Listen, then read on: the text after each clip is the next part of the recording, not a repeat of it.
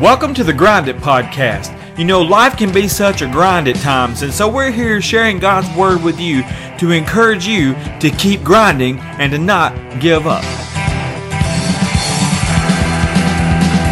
It's time to grind. So here's the host of the Grind It Podcast, the old school skateboarder himself, Randall Tucker.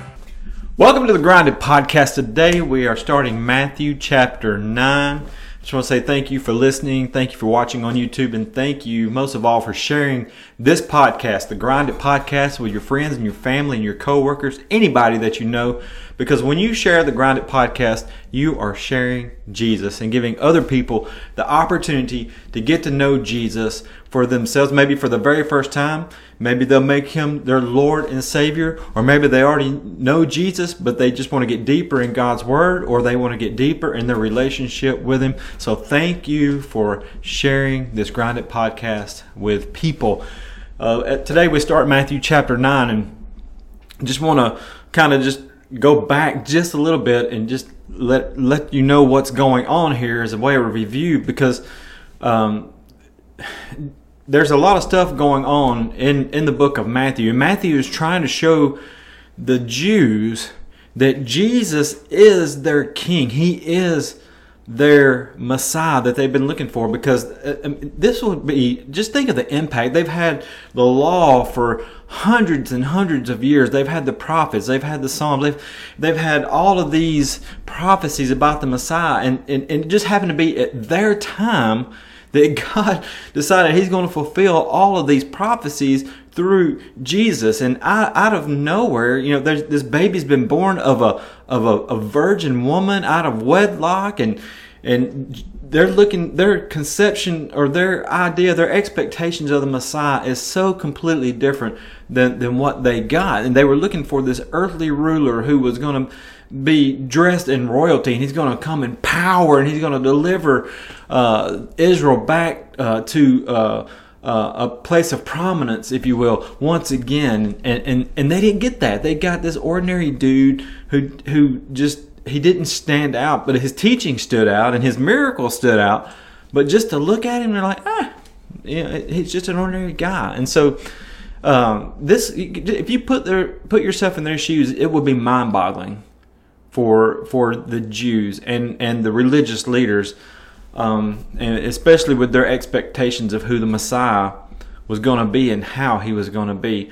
Um, so let's just do a quick review before we get into Matthew 9. Jesus has handpicked some of his disciples, not all of them, because we're going to see in Matthew 9 here at the end uh, uh, of this podcast that Jesus is actually going to pick Matthew, a tax collector. So he hasn't picked all 12 of his disciples just yet, but he's, he's, he's picked some of his disciples. And he's told them that their righteousness must exceed that of the Pharisees. And they'd be well known of the Pharisees uh, because they've been around the Pharisees their whole lives. They've heard the Pharisees teaching in their synagogues. And, and, and so um, they, they would be, these men, these disciples, these followers of Jesus would be well aware of the Pharisees. And they looked up to the Pharisees because they seemed righteous. They seemed godly. They, they were to be the examples of God for the people. But Jesus is going to expose these Pharisees time and time again. But um, Jesus has told his disciples, look, if you want to be in the kingdom of God, your righteousness has to exceed that of the Pharisees. You may look up to those guys, but you you got to be way better uh, than than they are. And uh, and so he teaches them on the on the, the mountainside there, when the crowd had gathered around them, and, and we call that the the Sermon on the Mountain. We covered that uh, pretty extensively in previous podcasts. You can go back and listen to those if you haven't had a chance to. Uh, the Sermon on the Mount. But Jesus gets through teaching them, uh, and and the crowd had gathered, and they all start back down the mountain. And when he gets down to the bottom of the mountain, a leper appears out of nowhere, wanting to be healed. Uh, Jesus lays his hand on the leper and heals the leper, and then after that, uh, he he uh, is he's confronted by a Roman soldier, a centurion, who is over a legion of Roman soldiers, a man of power and authority, and he's, and he's wealthy.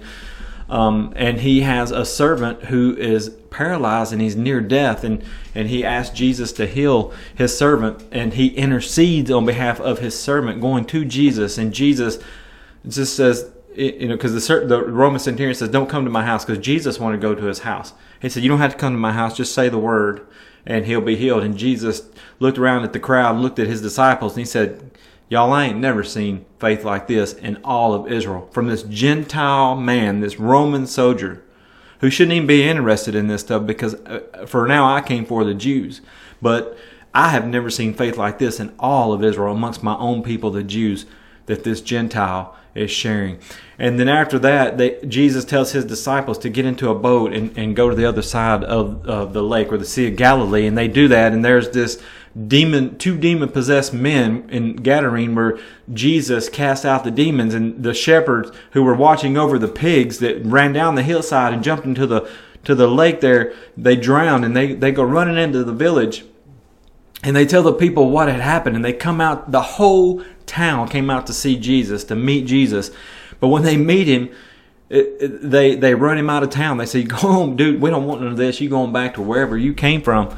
And and and that's where um, we pick up in matthew chapter 9 uh, because what we're seeing is that this is uh, matthew is showing in this part a whole lot of of, um, of miracles. Uh, and and one of the reasons why he is doing that is because he is he is wanting the disciples to understand that he is the Messiah. He is the one that they've been that they've been looking for, right? Because they they have a different uh, expectation of who the Messiah is, and and Jesus knows that, and so he is telling them and showing them uh, I am the one. I am the Son of God. I am the Son of Man. I am the Messiah, the anointed one. Um, and, and so Jesus is going to heal a paralyzed man in chapter 9. And, and, and, and so the healings and these miracles are going to continue as he is trying to uh, prove to the disciples that he is the one because they're going to be taking over for him uh, not too long from now, three years, about three, three and a half years down the road when he is crucified. And they are absolutely going to struggle with the fact that the one they thought was the Messiah is now crucified on a cross. He has been taken off the cross and he's been placed in a tomb. It absolutely blows their mind because they they didn't get it. They did not understand even though they saw all this stuff. They were thinking, hey, he's going to deliver us from this Roman oppression. We're going to be ascending back to authority and power, and Israel's going to rule and reign again, and we're going to be right here with this guy. And and then when they when he when they see the Romans crucify Jesus and put him in a tomb, they lose all hope. And that's why we see them locked in a room while Jesus is in the tomb for three days, scared for their lives because they thought they were going to die too because they were following Jesus and they're they're full of fear. And it's not until Jesus is resurrected until he comes out of that tomb on that Sunday morning and, and, and Jesus has that conversation with Mary and he says, Hey, you go back to my, my brothers and tell them that I'm alive. And they go running back and tell them that, hey, Jesus is alive. I just had a conversation with him. And Peter John runs back to the tomb and they look into the tomb and one of them runs into the tomb and, and, and they, they, it says now that they believe, and I believe it's that they believe Mary's story that he is gone, he is alive, and so. Uh, and then Jesus starts appearing to his disciples, and then they, they finally start to get it. Oh yeah, we you have told us this over and over again that you had to be betrayed, that you had to die, because Jesus was not his mission was not to be an earthly king. That's why the people would chase him all over the place and say we're, we're, trying to make you a king. And jesus says you're following me because you like the food that i produced for you. Your bellies were full. Uh, but my kingdom is not of this world. It's something higher. And if you want to be a part of my kingdom you gotta eat my flesh and drink my blood. And they're going oh this dude is nasty. He's gross. Who is this guy? We're not following you anymore. And that's when jesus turns in john 6 and looks at his disciples. He said, "You gonna turn? You gonna turn away from me too?" And Peter's like, "Dude, where are we gonna go? You got the words to eternal life. We're following you to the end." Uh, and so, that even though they didn't get it, Jesus knew they didn't get it, and Jesus is wanting to convince them that, "Hey, I am." the Messiah. And so he's working these miracles with his disciples around him and, and they're seeing these things and uh, and and they don't really fully understand, but they, they just know there's something very special about uh, this man named Jesus from Nazareth. And so in chapter 9, we got this paralyzed man at the beginning of the chapter who's going to be healed. And I believe that it's the same guy from Luke chapter 5. And, and, and Luke gives a whole lot more details about this, this miracle that Jesus does uh, um, in his story in Luke chapter 5. And you can go and read that. But I believe it's the same guy that, that where his friends. Uh, the guy's paralyzed. They bring him on a mat and, and they go, they can't get to Jesus because of the crowd. So they go up on the top of this house and they start cutting a hole in the roof and they're going to lower the guy down to Jesus so that Jesus can heal him. Uh, and, and this is this is Matthew's account of that story. It says Jesus climbed into a boat. This is after he was in, uh, got run out of town by those people in Gadarene after uh, casting out the two demons. It says Jesus climbed into a boat, and went back across the lake to his home to his own town. Some people brought to him a paralyzed man on a mat, and seeing their faith, Jesus said to the paralyzed man, "Be encouraged, my child; your sins are forgiven." But some of the teachers of religious law said to themselves, "This this that's blasphemy." Does he think he's God? And Jesus knew what they were thinking, so he asked them, Why do you have such evil thoughts in your hearts? Is it easier to say your sins are forgiven or stand up and walk? And so I will prove to you that the Son of Man has the authority to, on earth to forgive sins. And Jesus turned to the paralyzed man and said, Stand up, pick up your mat, and go home. And the man jumped up and went home. And fear swept through the crowd as they saw this happen, and they praised God for giving humans such authority. Now, listen to what these religious leaders said. That's blasphemy, they said. Does he think that he is God? And this would literally set the tone for the next few years with the religious leaders because they're going to spend their time trying to condemn Jesus, trying to trap Jesus into saying something wrong so they can prove that he is not who he says he is, that he is not from God. And they're wanting to kill him. And many times they even try to stone him. They, they, a crowd tries to even push him off a cliff at one point. But uh, I want to point something out here um, about what Matthew says because these people, especially the religious leaders, they, they, they see Jesus as human.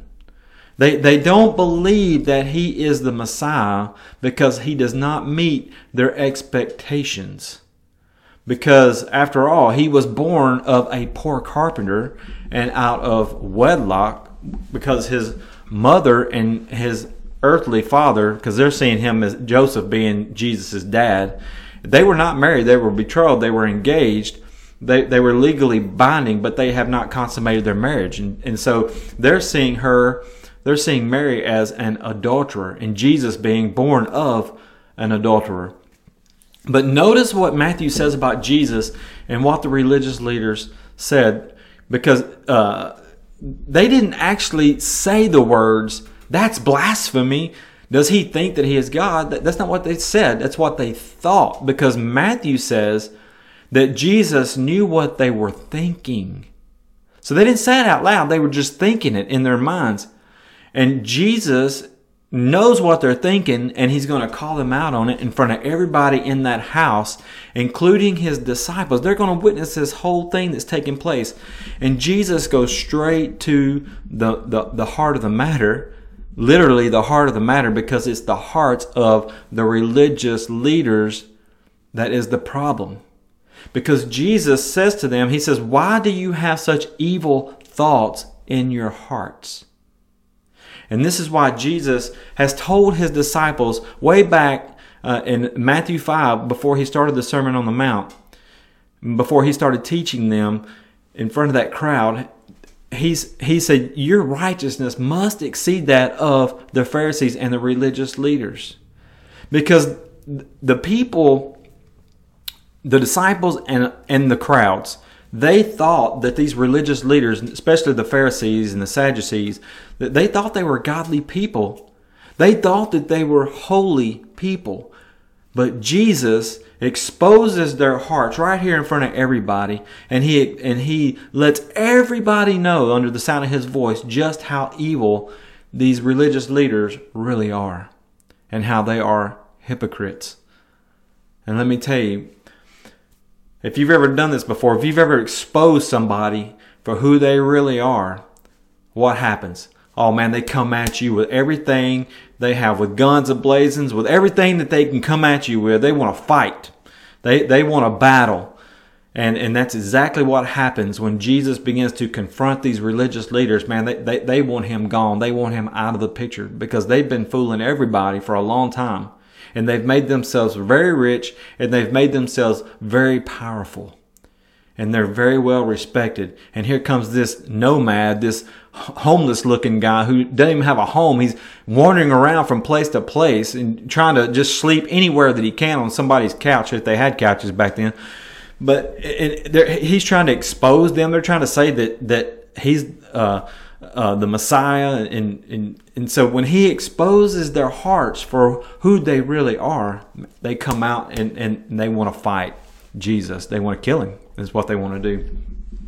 And so the disciples have they they've they they they have been hearing Jesus' teachings, and his teachings is something like they have never heard before because they've heard the religious leaders talk about the law and they would use the authority of Moses. And Jesus comes along and says, Well, I know Moses said to you, and I know the law says this, but I say to you. And so Jesus has given them this teaching that has a higher authority. And, and, and the people awed at Jesus' teachings. And, and think about this the disciples have seen the miracles over and over again. And they're going to see more. And they've seen demons being cast out of people. And they've seen Jesus have power over nature and they marvel. Remember, they said, What manner, who is this guy that the winds and the waves, the seas, they, they, they obey him?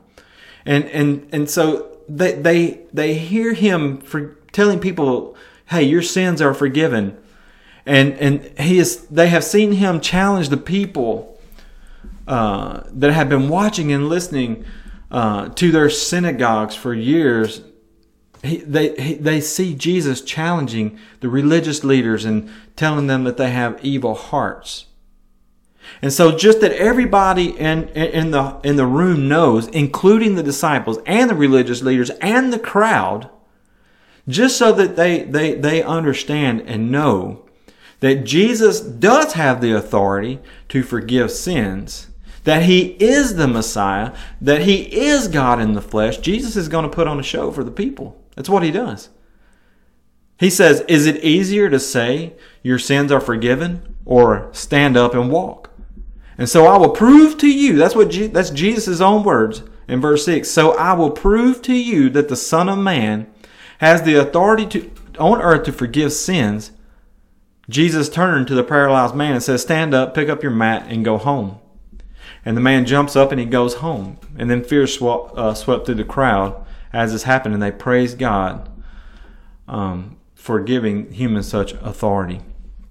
So, without saying the exact words, Jesus says, Yes, I am God. I do have the authority to forgive sins. But if, it, if I'd have been Jesus, I would have said, In your face, and dropped the mic and walked off. But they didn't have mics. But I would have done something like that. I would have, if I was Jesus, I'd say, I tried to tell you, I'm the man, and you wouldn't listen. But just to show you that I can prove to you that I do have the authority to forgive sins, I'll just tell this man to get up and walk off. And that's exactly what he did. And I wanted you to notice that the, the healing here of this man was instant, it was not gradual. The people in that room knew this man. They would know his condition. They knew that he was paralyzed and had been, especially the friends that brought him, they've known this man for a long time. And instantly, in a blink of an eye, he went from being completely paralyzed to jumping and leaping for joy. Maybe walking, maybe even running off as he was going home carrying his mat, just as Jesus told him to do, to pick up his mat and go home. They had to carry him in, and he leaped out.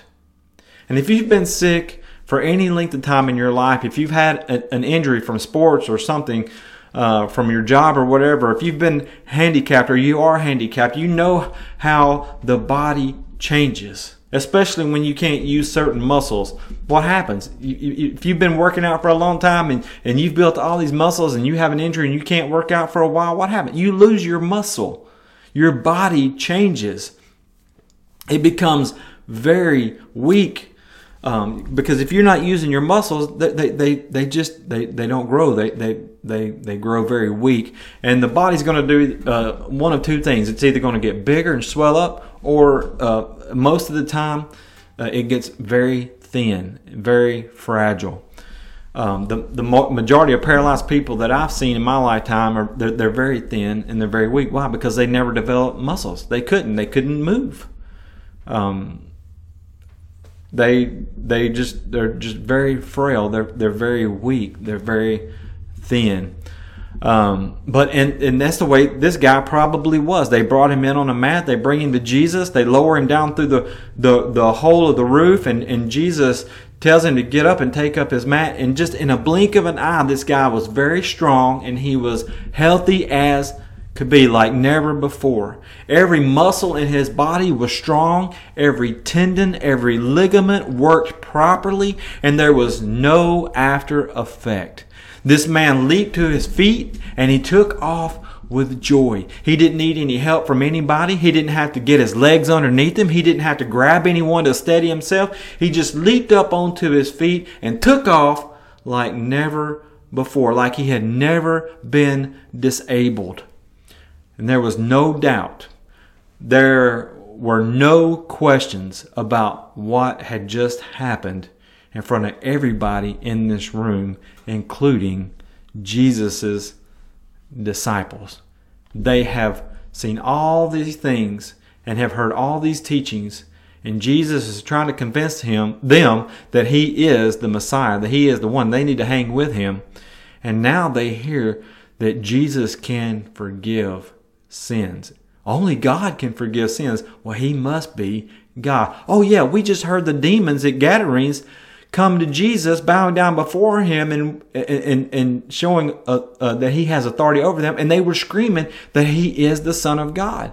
And if only God can forgive sins, he's forgiving sins. And we know that he forgave this man's sins because he just told him to take his mat and go home and the guy jumped up and, and, and who has never walked before and, and, his body was really weak but it's now it's just normal as it could be. So he he is god. He he does have the power to forgive sins. And see this is what jesus does. He takes us in any condition and he transforms us into something that will blow people's minds. Don't ever think that you are too far gone that you have sinned beyond Jesus' forgiveness because it doesn't work that way. I mean, look at Paul. Paul was a murderer. He was murdering Christians. And yet, he became the author of two thirds of the New Testament, the greatest missionary that ever lived because he met Jesus and Jesus changed his life. He changed his uh, purpose. He went in a new direction. Instead of fighting against Jesus, he was fighting for Jesus and telling people about this wonderful Savior. So don't ever think that you're too far gone, that Jesus will not accept you just as you are. Because right after this event, Jesus is going to handpick another disciple, and he is the author of this gospel that we are studying right now, and that's Matthew. Matthew was a tax collector tax collectors were very hated amongst the Jews because Matthew himself was a Jew who basically turned his back against his own people and joined forces with the enemy, the Romans. Why, why would Jesus want a tax collector on his team? Well, one of the reasons I believe is because he wanted everybody to know that there wasn't a person out there and amongst the crowds that was not unreachable including tax collectors. Because tax collectors were, I'm, I'm telling you, they, they were very hated, very hated by people and the religious leaders. In fact, these religious leaders are going to call the tax collectors scum right here in this cha- in this chapter. Um, but Jesus would want a tax collector on his team because he wanted everybody to know that there was not one person that was unreachable that nobody was shunned by the Messiah, and that the and, and these Pharisees they, they couldn't stand it. Remember, these Pharisees, they're supposed to be the godly examples, but Jesus has already called them out for having evil hearts. And when they see Jesus go uh, to Matthew's house to eat a meal, to fellowship with Matthew and a bunch of his tax collector friends, the Pharisees why, says, why would he hang out with such scum, these dirty, rotten scumbags. Why would he, if he was the Messiah, why would he want to hang out with such scum? But that's what Jesus does. That's who Jesus is. That's who he died for. The ones that the religious people say, I'm not hanging around those people. They're scum. They're nasty. They're dirty. They steal. They're adulterers. They, they, they, they, they're murderers. They do all this. They stink. They're nasty. They don't take baths. They, they're just, why would anybody want to associate with those people? Jesus would. He would. The people that the very, the, the, the very people that the Pharisees shunned are the people that Jesus loved and hung around with and ministered to and touched and changed their lives. And He will do the same thing for you if you let Him. I'm going to end with the words of Matthew. he says, When Jesus heard this, that Jesus shouldn't be hanging around with such scum if he's the Messiah. That's what the religious leaders said, the Pharisees said. Matthew says, When Jesus heard this, he said, Healthy people don't need a doctor, sick people do. And then he added, Now go and learn the meaning of this scripture. I want to show I want you to show mercy not offer sacrifices. For I have come to call not those who think they are righteous, but those who know they are sinners. The Pharisees thought they were righteous, but they were not. Jesus called them out in front of everybody and says, These people have evil hearts. And if you want to go to heaven, your righteousness must exceed that of the Pharisees. And here's how you do it. That's what the whole Sermon on the Mount to his disciples, the teachings to his disciples was all about. How to be righteous so that we can enter into the kingdom of God. But you know what? Those who think they're righteous, they're not going to listen to Jesus. But those who know they are sinners will hang on to every word that Jesus said. Boy, just put just let me be part of the scum. I want to be a scumbag, if that's what it takes to get into heaven. Because I want to cling on to every word out of the mouth of Jesus. I want to come to Jesus, and I have come to Jesus. And it's I I can't make it to heaven without you. I want to be washed in the blood of the Lamb. I want to I want you to be my Savior, and I want you to be the Lord of my life. And I want to do whatever it takes to follow you. Have you made that decision today? If you have, are you sharing this wonderful message of Jesus? It's the Christmas season. People are looking for a baby in a manger. They're looking for the birth of the Savior. But just remember, you can tell them the story of the baby, but be sure to let them know that this baby grew up and he died on a cross for their sins. And he came out of that tomb victorious so that their sins can be forgiven and they too can have the hope that you and I have that been, have been washed in the blood of Jesus and have been filled with His Spirit and are walking with Him. Thank you for sharing Jesus. Thank you for following Jesus. God bless you in your walk. Keep grinding. Thank you for listening to the Grind It podcast today. May God bless you. If you have any comments or questions, you can email them to us at thegrinditpodcast at gmail.com. If you would like Randy to come and speak at your church or your next event, you can contact him through that same email address. Also, I would like to thank Jodie Foster's Army, also known as JFA, for their song ABBA as we use for our intro and our outro off their untitled 1984 album. May God bless you and remember, keep your eyes on Jesus and keep grinding.